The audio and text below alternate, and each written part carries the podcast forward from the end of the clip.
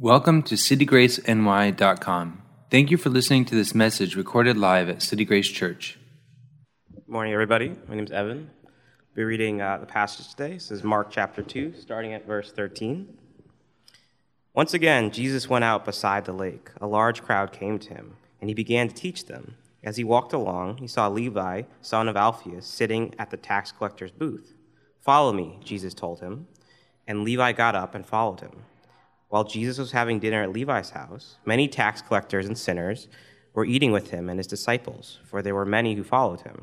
When the teachers of the law, who were Pharisees, saw him eating with the sinners and tax collectors, they asked his disciples, Why does he eat with tax collectors and sinners? On hearing this, Jesus said to them, It is not the healthy who need a doctor, but the sick. I have not come to call the righteous, but sinners. Now, say with me, this is the word of the Lord. Praise.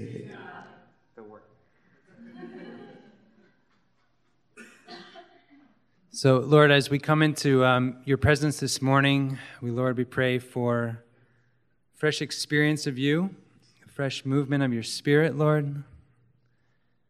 God, we pray that you would fill this place, that even though it's a school, it's a regular room, that um, there's nothing regular about what we're doing here this morning. That as your people gather together in the name of Jesus Christ, that you, Lord, you're, you're present here with us. You are actually truly present with us. And you are ministering, ministering to us. You are, you are meeting us. You are revealing yourself to us. You're speaking to us. Um, Lord, you are the one who brings healing and restoration into this world. That is what your kingdom is about. And we want to be on the receiving end of that, Lord. We want to receive the, the healing work of the Spirit. We want to receive the restoration of the kingdom, the new life that you have come, come into this world to bring. Lord, would you, in your mercy and your greatness and your power, would you show up? Would you speak to our hearts? Would you meet us in our need, meet us in our sin, meet us in our brokenness, and teach us, Lord. Teach us all that you have to give to us so that we can look to you and, and have expectant faith, um, that we can step out in faith and trust in new ways, um, that, that you don't leave us where we are, but you, you radically transform us because you want to do something great in us and you want to do something great through us. Lord, we believe that. And so we put our faith and trust in you this morning. Be with me as I speak. Uh, may my words be your words. In Jesus' name we pray. Amen. So we're currently in a, a little bit of a series, a sermon series on the Gospel of Mark. And the name of the series is Everyday Missionaries. And the whole idea behind a series called Everyday Missionaries is that we have a pretty firm conviction from reading the New Testament and from what the Bible seems to teach that um, missions is not something for a select few number of people. Um, we tend to think that there are certain people who are called to missions, and so we gather around and we, we launch them off into um, into foreign countries to be on missions, and that's a great thing. Um, about 39 years ago, my, my grandparents and some church members gathered with my family at Newark Airport, and I was two weeks old, and there were lots of tears that were shed because um, the church, which was a, a, an old church in New Jersey, had sent my parents to be missionaries in Japan. And so back in those days, it's not like today where people fly back and forth pretty much all the time. Um, back then, it was like, we are sending you to Japan, and we probably will not see you for who knows how long. So there was lots of weeping. Apparently, my mom was a huge mess, and there's pictures of us at the airport. We're sitting down, waiting to be called onto the called back, uh, you know, called onto the airplane. Back in those days, there was no security checks too. Do you, you folks remember that? You could just go to the gate with the people who are leaving. Different times, man. So. So, um, so we departed, and they were on, on, missions, and great. And so, my family actually, my great grandfather was a missionary and a church planter. My father was a missionary and a church planter, and I'm a missionary and a church planter. That's great. But the thing is that we're all called to be mission missionaries wherever God places us. This is not a, this is not an extracurricular activity for some select Christians. This is everybody. And the reason we know that is because when Jesus called his first disciples, he said, Come follow me, and I will make you fishers of men. Those of you that know the scripture passage, I will make you fishers of men. So Jesus is the grand fisherman, and as he invites people to follow him, he is raising them up in the people business. You've heard me say this before. The people business is the catching, the catching people business. Now, I like to go uh, fly fishing in northern Michigan sometimes, and so sometimes, uh, not recently, but back in the day. And so I'll be fly fishing and I'm thinking, oh, the Lord has made me a fisher of men. And I'm thinking about my one little, my, my one little pathetic little fly that's going to go and, and be on the river. But that was not, they didn't do fly fishing in Galilee in the first century. They have nets, man. They, they have big old nets. They're catching hundreds of fish. So when Jesus said, I'm going to make you fishers of men, he's, he's not talking about this, okay? He's talking about like gathering in large groups of people. And that's the family trade. That's the business we're called into is the fishing business, the, the people business. Um, the Great Commission go therefore into all the world, right? Teaching people to believe, to obey everything I've taught you, make disciples. This is all the disciples are called to into this work of, of making disciples, other disciples, catching fish, being about the Father's business. John chapter 20, verse 21. Jesus says, As the Father has sent me, so I am sending you. Jesus was a missionary from heaven. He invites us to follow him because he's going to train us up and then he's going to send us out to also be on missions. So that's really the whole point of this series and what we hope to, to unpack as we go through it together is this idea that even, even Mary, Mary is the, the, the most saintly and godly person in this room. She's, you all know Mary, right? I mean, she has been serving the Lord, walking with the Lord Mary, how old are you again? She's 26 years old. Uh, even, even this godly woman is called to be a missionary. Mary, this sermon is for, is for you. Uh, we are all wherever God has placed us. And so the question then is that we you need to think about this. Who are you on missions for? Who, who has God sent you to? If we're sent, if the church is sent, and we all are sent, then who are you sent to? Who has God placed in your life that He wants to use you to preach the gospel and to connect that person to the renewing and restoring, redemptive power of God? Because there's someone, or probably more than someone, probably some people. Maybe it's a group, maybe it's a community, maybe it's your family.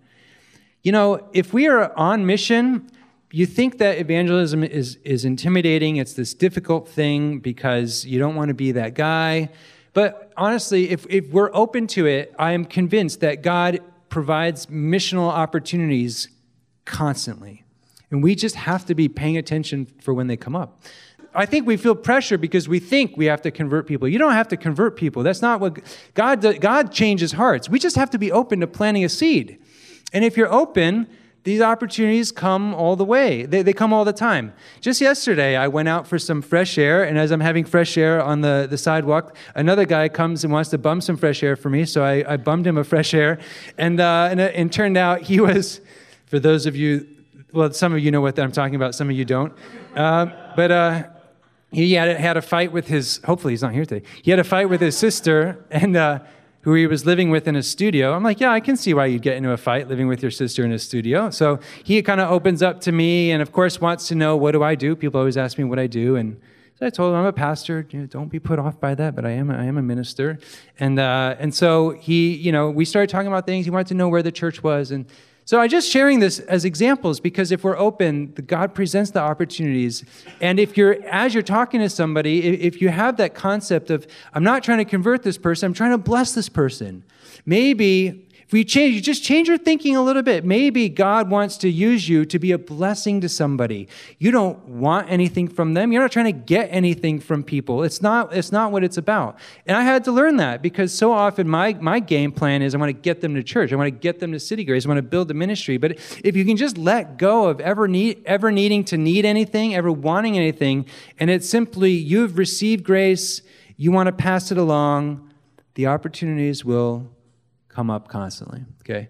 Now, the question who are we sent to? And that is what this um, chapter is, that's what this section is about. Who are we sent to?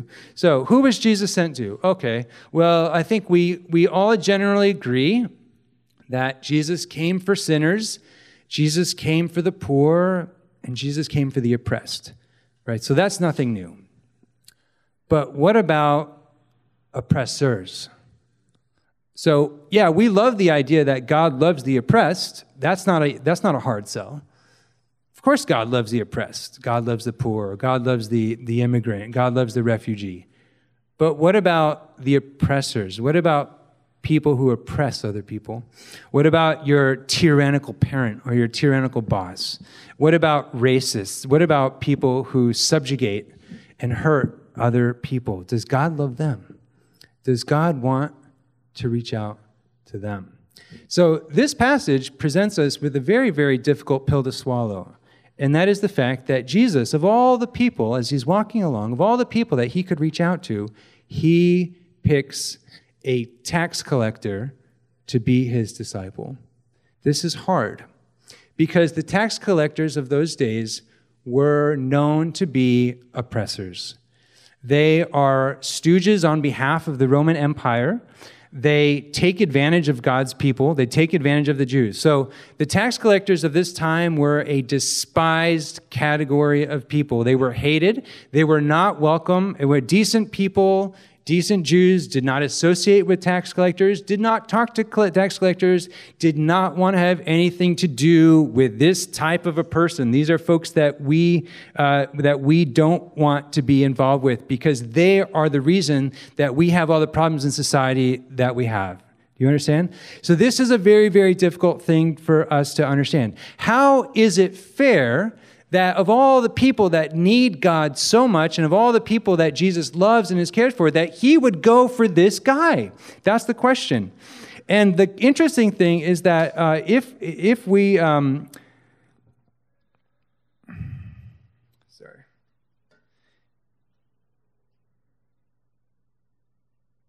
If we go and look at Scripture, the interesting thing is that actually the Bible presents us with a long history, a long laundry list of God picking and choosing and calling the very most unlikely people that we'd ever expect for Him to go for. The people that, from our kind of viewpoint, our perspective, uh, God would never go for them. He goes for Moses. Moses is a murderer. He goes for Jacob, uh, David. Sorry, David is an adulterer. He goes for Jacob. Jacob was a cheat pretty much from the time that he was born.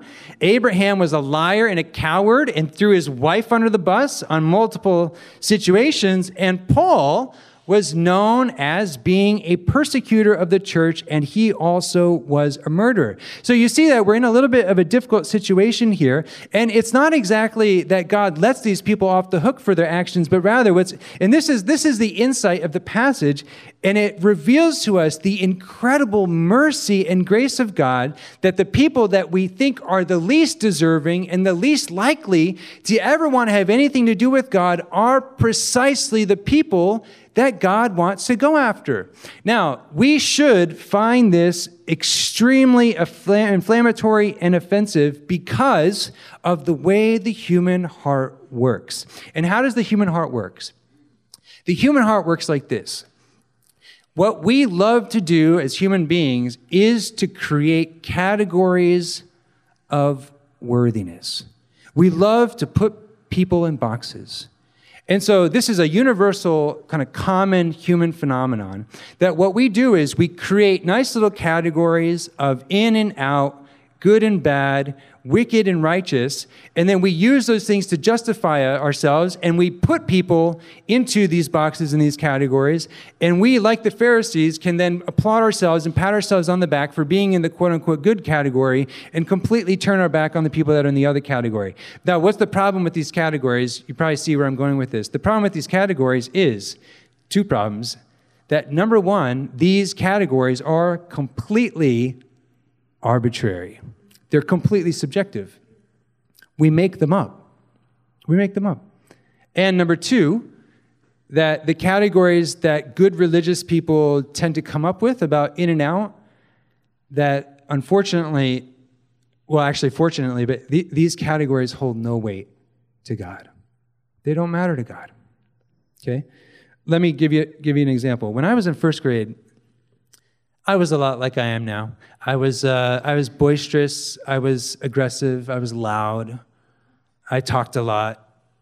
And my teacher said, Wow, this is a leader. this kid's got leadership potential. So all throughout my childhood, I was that I was put in the box leader, worthy.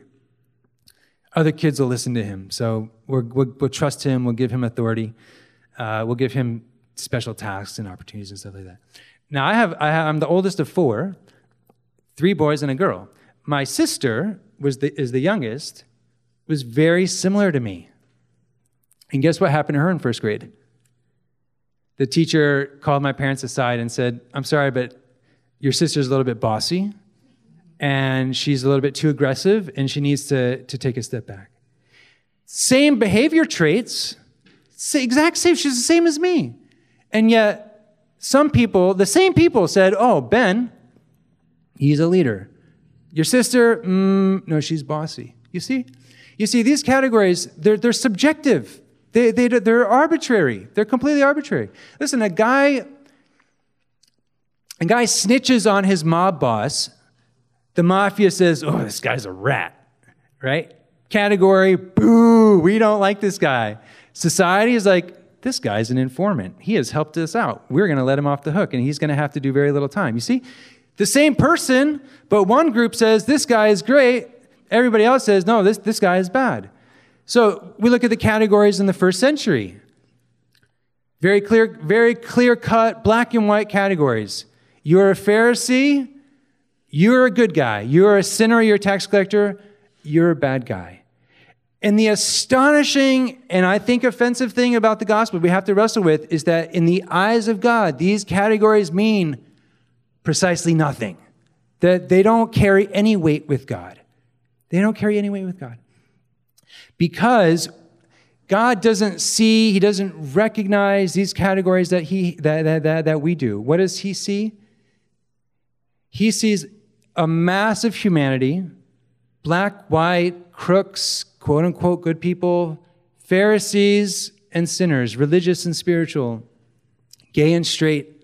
He sees the whole group. And what does he say? He recognizes that we, all of us, no matter what category we want to put ourselves in, that we are all deeply flawed, sinful individuals who are in desperate need of the redemptive power of God. There's only one category in God's eyes, and we are all in that same category. We're all in the same category, despite our human tendencies to want to place people. So we are all on the same footing. It's, uh, it's said that at the foot of the cross, it's a level playing field. God sees us all the same, but there are two categories for God, and these are the only categories at the end of the day that matter. And they are categories that are completely not based on merit. They're completely irrespective of what you think you may be doing that makes you a good person. God doesn't look at those things. There's called and there's not called. There's called and there's not called. But aside from that, we're all on the same footing. We're all on the same footing. Romans chapter 3, 22 through 24. There is no difference between Jew and Gentile, for all have sinned. That was another big time category in the first century Jew and Gentile. Jew good, Gentile bad. There is no difference, for all have sinned and fall short of the glory of God and are justified freely by his grace through the redemption that came by Jesus Christ. All right? So we are offended by this because grace demolishes our human categories. And the natural human tendency is for us to create these kind of categories because if we do that, then it's a way for us to be able to justify ourselves. So we create a category good looking, not good looking, fit, overweight, you know, wealthy, productive, working hard, vagrant. And we create these labels and create these boxes because it makes us feel good. Because then we can kind of justify ourselves and we can have something that we hold on to and claim. We stick by those things and say, that's what makes me worthy. That's what makes me okay in the eyes of God. But the gospel says that all these things that we are looking to, whether it's our race, whether it's our success in society, whether it's our, our looks or our appearance, or whether what people think about us, that, that the Bible says these these things are, they, they, they mean precisely squat in the eyes of God. That, that those things don't actually, in fact, endear us to God, but that we are all in this place of desperately being in need of God. And so that's why, you know, Jesus coming on the scene, offering this grace and this love from a human perspective. It makes no sense that he would call a tax collector because tax collectors are bad guys, because tax collectors are people that we do not want to hang out with. They're different, they're weird, they're self centered, they take advantage of people. And yet, from God's perspective, that is exactly the kind of person that he would want to reach out to because those are the people that he came to heal. It makes perfect sense in the eyes of Jesus. So, John Calvin, um, many of you know him, a, a famous theologian, had a quote, and he said that to be a human and to have a human heart is to be an expert idol maker. He said that the human heart, from the moment we are born, we are a factory of idols. And I would suggest to you today that there is a, a, correlation between our categories, our tendency to box people as worthy, not worthy, in, out, and our idols. Because whatever it is that we make our idol is going to become the basis by then we can then judge people and say, you obey this idol, that's good. You're part of my club, you're worthy. You don't, and so you're you're on the out. You are not worthy. And so we do this with work, right? If you make your career an idol, uh, you are very proud of yourself when you're successful and making lots of money and getting promotions, and you look down and despise those people who struggle with employment. We do this with success when we make an idol out of success. We have the in crowd and the out crowd. We want to be with the in crowd. We don't want to be with the out crowd. We do this in terms of our appearance as well. And so, with the gospel, and this is why the gospel is so, so offensive, is because it takes these idols and it says, you know what? You're worshiping the wrong things. Because in fact, the worship of the one true God who loves us by his grace, who accepts all without qualification because of what Christ has done, does not pay attention to those things. The worship of the one true God leads to accepting people, not judging them. And so the thing that we have to realize that, that all of us in this room, I think, have to c- come to terms with the reality that no matter how we've been raised, no matter the color of our skin, no matter our accomplishments, no matter our effort to try to be good people, to try to obey God, that we are all in the same boat. And that boat is being desperately, desperately in need of the forgiveness of God and the restorative power of God in our life. We are all in the same boat. And so that's why Paul, uh, you can check it out in Philippians 3, verse 7. He goes through an entire laundry list of uh, all the things that he previously was proud of. He was born in the tribe of Benjamin, he was zealous, he was a Pharisee. Paul says that I obeyed the law as perfectly as you can possibly imagine. And yet in chapter uh, 3, verse 7 of Philippians, he says, But whatever was to my profit, I now consider loss for the sake of Christ. He says explicitly, you should look it up later. He said, all those things, you know, my performance, my heritage, my ethnicity, my background. I used to feel really good about myself because of those things, but he says now they're garbage. It's like garbage. It's completely, not that they're bad things, they're not bad things, they're good things. But he says, I consider them garbage compared to the surpassing greatness of knowing Christ Jesus my Lord, for whose sake I have lost all things, because God lost all things in order to love us. You see what I'm saying? It's not that those things are bad. It's not that your, her- your, your ethnic heritage is a bad thing, or that working hard is a bad thing, or that trying to follow the law and be a loving and kind person. These are not bad things. It's just that they don't get you closer to God that, that God only loves you and forgives you and accepts you kind of despite yourself because we all are in that same boat of being completely uh, incapable of, of really doing anything to earn or merit the favor and the blessing of God. So, all this is to say that I, I think there's two primary kind of takeaways here. And the first takeaway is that if you personally, right, sitting here in this room today, have ever felt like you weren't good enough for God, if you've ever felt like you weren't worthy, or if you've ever felt like there was something wrong with you and that it excluded you from being able to know God and experience the power of the Spirit in your life, then on the one hand, you're right, but that's true of all of us. And the good news is that there is actually nothing that can separate you from this love of God. There's nothing. So you feel unworthy. You think, you know what? I'm a horrible person because I'm still struggling with this addiction that I've been battling with for years. And I don't seem to have any victory over it. It's impossible that God would love me after so many times of having fallen and failed Him. God says, no, that's ridiculous. I still love you. I still accept you because of what Christ has done.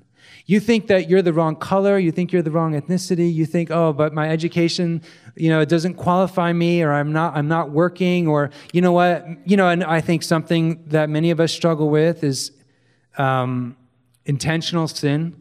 Like when you know something is sinful, but then you do it anyway, and then you feel extra guilty because you not only did something that was wrong, but you knew it was wrong and you did it anyway. I have lots of examples of those, by the way um, that can bring a kind of shame and a kind of condemnation where we think, yeah, there's, I'm sure God's done with me. I'm sure I'm not going to go to heaven. I'm sure that there's no way His grace could, could cover that. But that is false. The whole point here is that we can't receive the call. We don't receive the call of God because we merit it in some way. But it is the call of God which qualifies us. We don't qualify for God, God qualifies us for himself. And so, if there's anything that you've ever done that makes you feel like I'm not worthy, that I don't deserve it, then the good news is for you, it doesn't matter because God loves you anyway. That's the first thing. But the second major, major takeaway, how are we doing on time, is that the person in your life, the person that God has put in your life who you think is disqualified because they're not in one of your categories or they're in the wrong category. They don't talk the right way, they don't dress the right way, they don't look the right way, they don't act the right way, whatever the case may be. They're a horrible person, they don't treat you well. The person in your life that you think is disqualified from receiving grace is, I believe, the very person that God wants to use you to reach. I think that's, that's the point here. Because the tax collector, from a Pharisee perspective, this is the last person. I, I would never want to have to deal with a person like that, a Pharisee would say. And Jesus said, actually, those are the people that I came for. And so, who are those people for you? Um, you know, for my wife, for Christy, if she were here, it is some of her bosses that she's had at NYU. She has had some horrible, horrible bosses. And because these people are in a position of authority, it's all the more intimidating. The idea that as somebody who like comes in and you, you don't have a lot of power, this person's over you, this person doesn't treat you well, the idea that God loves that person, God really wants to reach that person, He wants to use me to do it, that's been a hard, hard pill for her to swallow. And yet, in her willingness to engage that, and in her willingness to, to go in confidently, not as a victim, but knowing that by the power of the Spirit, that, that she has a power and an access and, a, and a, an anointing, a blessing, that God can do anything through that. God can reach the most unlikely person through that. And through that, God has been God has sustained her, protected her many, many times, and given her at NYU Hospital of all places the ability to share her faith countless, countless times.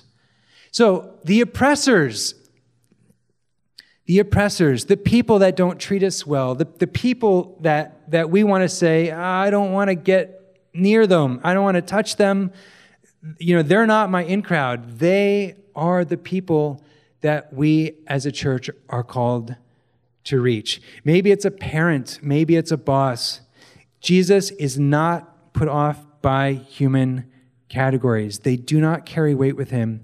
And so, by extension, they shouldn't carry weight with us either. And the church should be known as a hospital. And who do you expect to show up at the hospital? The sick people. I think that um, there's, there's so much more in this passage. I love how Jesus calls Levi and then immediately shows up at his house.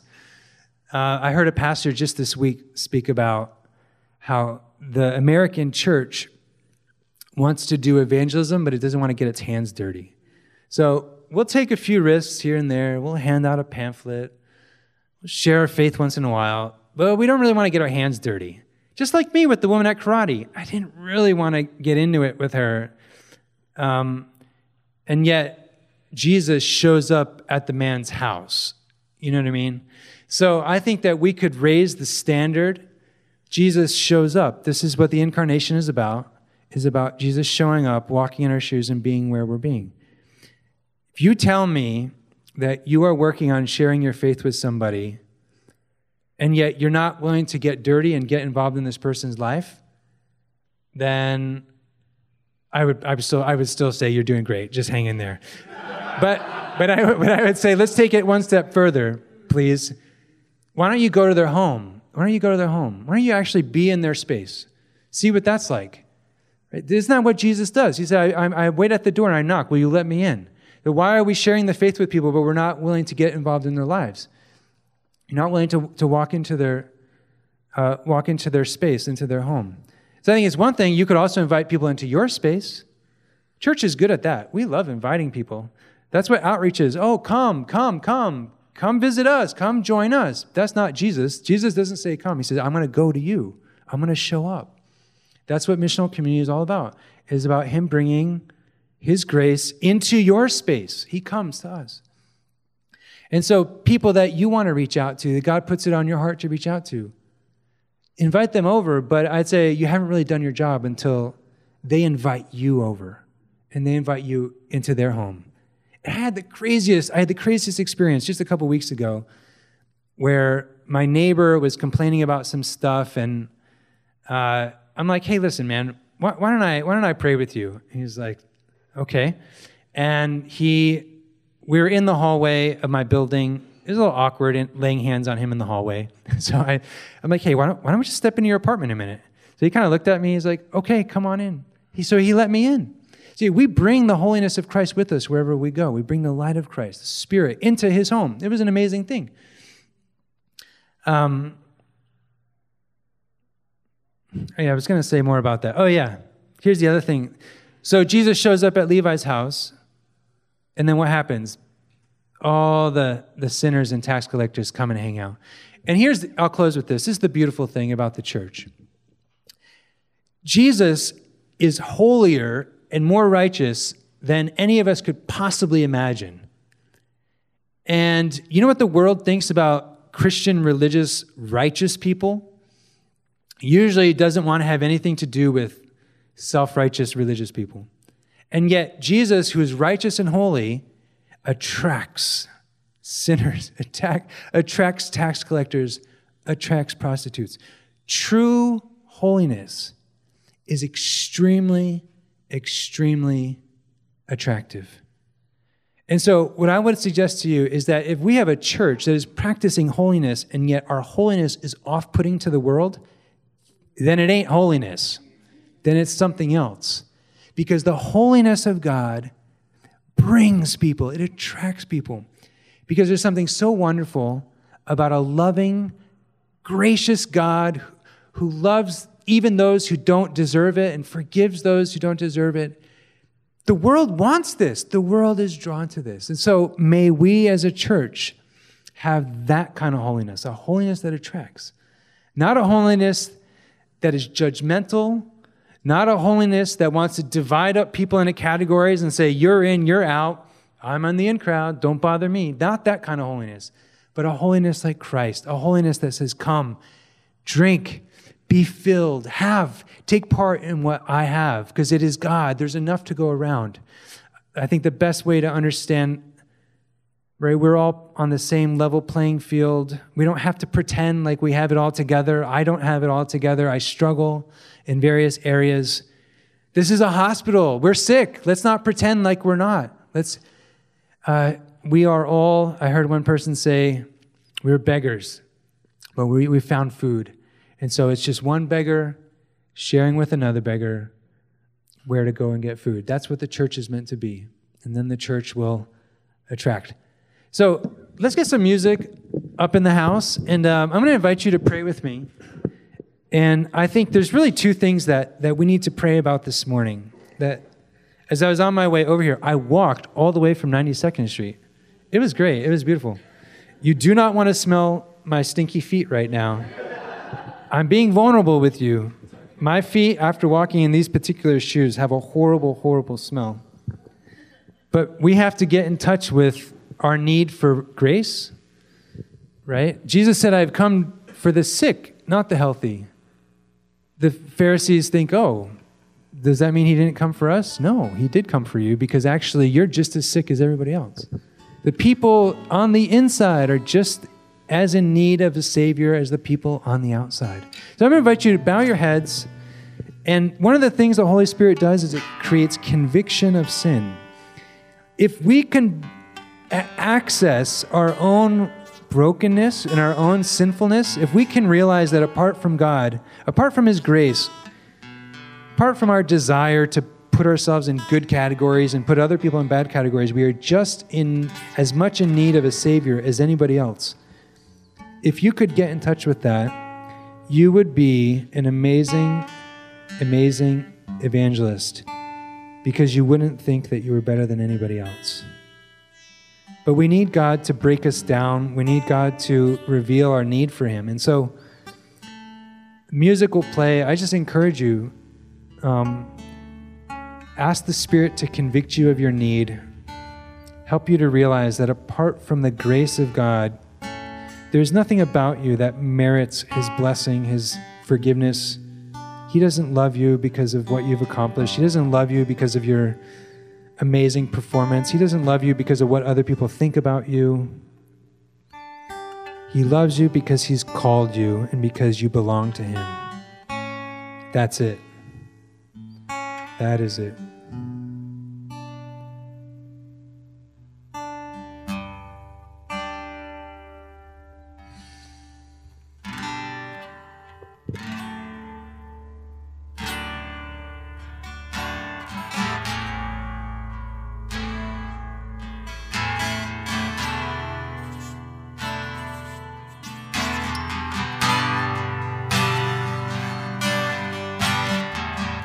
Just encourage you to keep praying in the, the quiet of your heart. Just cry out to God. Admit to Him whatever He's putting on your heart, whatever He's convicting you of. Don't be afraid of it. We must die to ourselves before He can lift us up with Christ.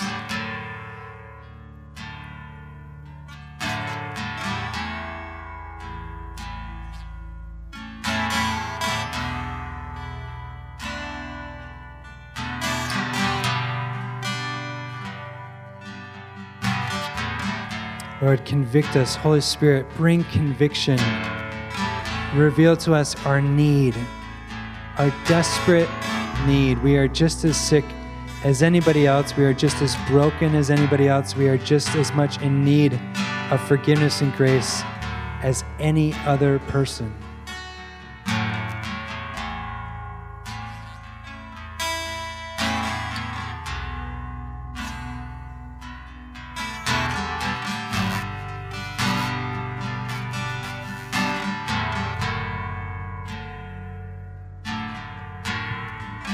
God, we praise you that even though we don't deserve it, and even though we are all broken and unworthy, that you call us. You call you call the undeserving. You call Matthew the tax collector.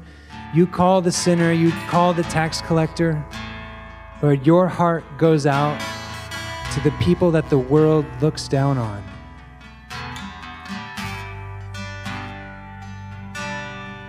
So may we never, Lord, may we never see a person as being outside the realm of your power, outside the realm of your grace. May we never, ever think that your arm is not strong enough to reach even the most distant person. And I pray, Lord, we want to lift up to you all those people that you've put in our lives who maybe in the past we've thought this person, they would never turn to faith in you. They would never admit that they had a sin problem. They would never want to be come into your presence at all, Lord, would you put on our hearts now the desire to see them come to know you? So, friends, wh- whoever it is that God is putting on your heart this morning, just lift up that the name of those people, a person. You don't have to say it out loud. You can if you want, but let's just lift up all the people that we tend to, to look away from, the people that we tend to think, ah, God doesn't want to have anything to do with them because God loves them, because God calls them, because God can save them and can reach them.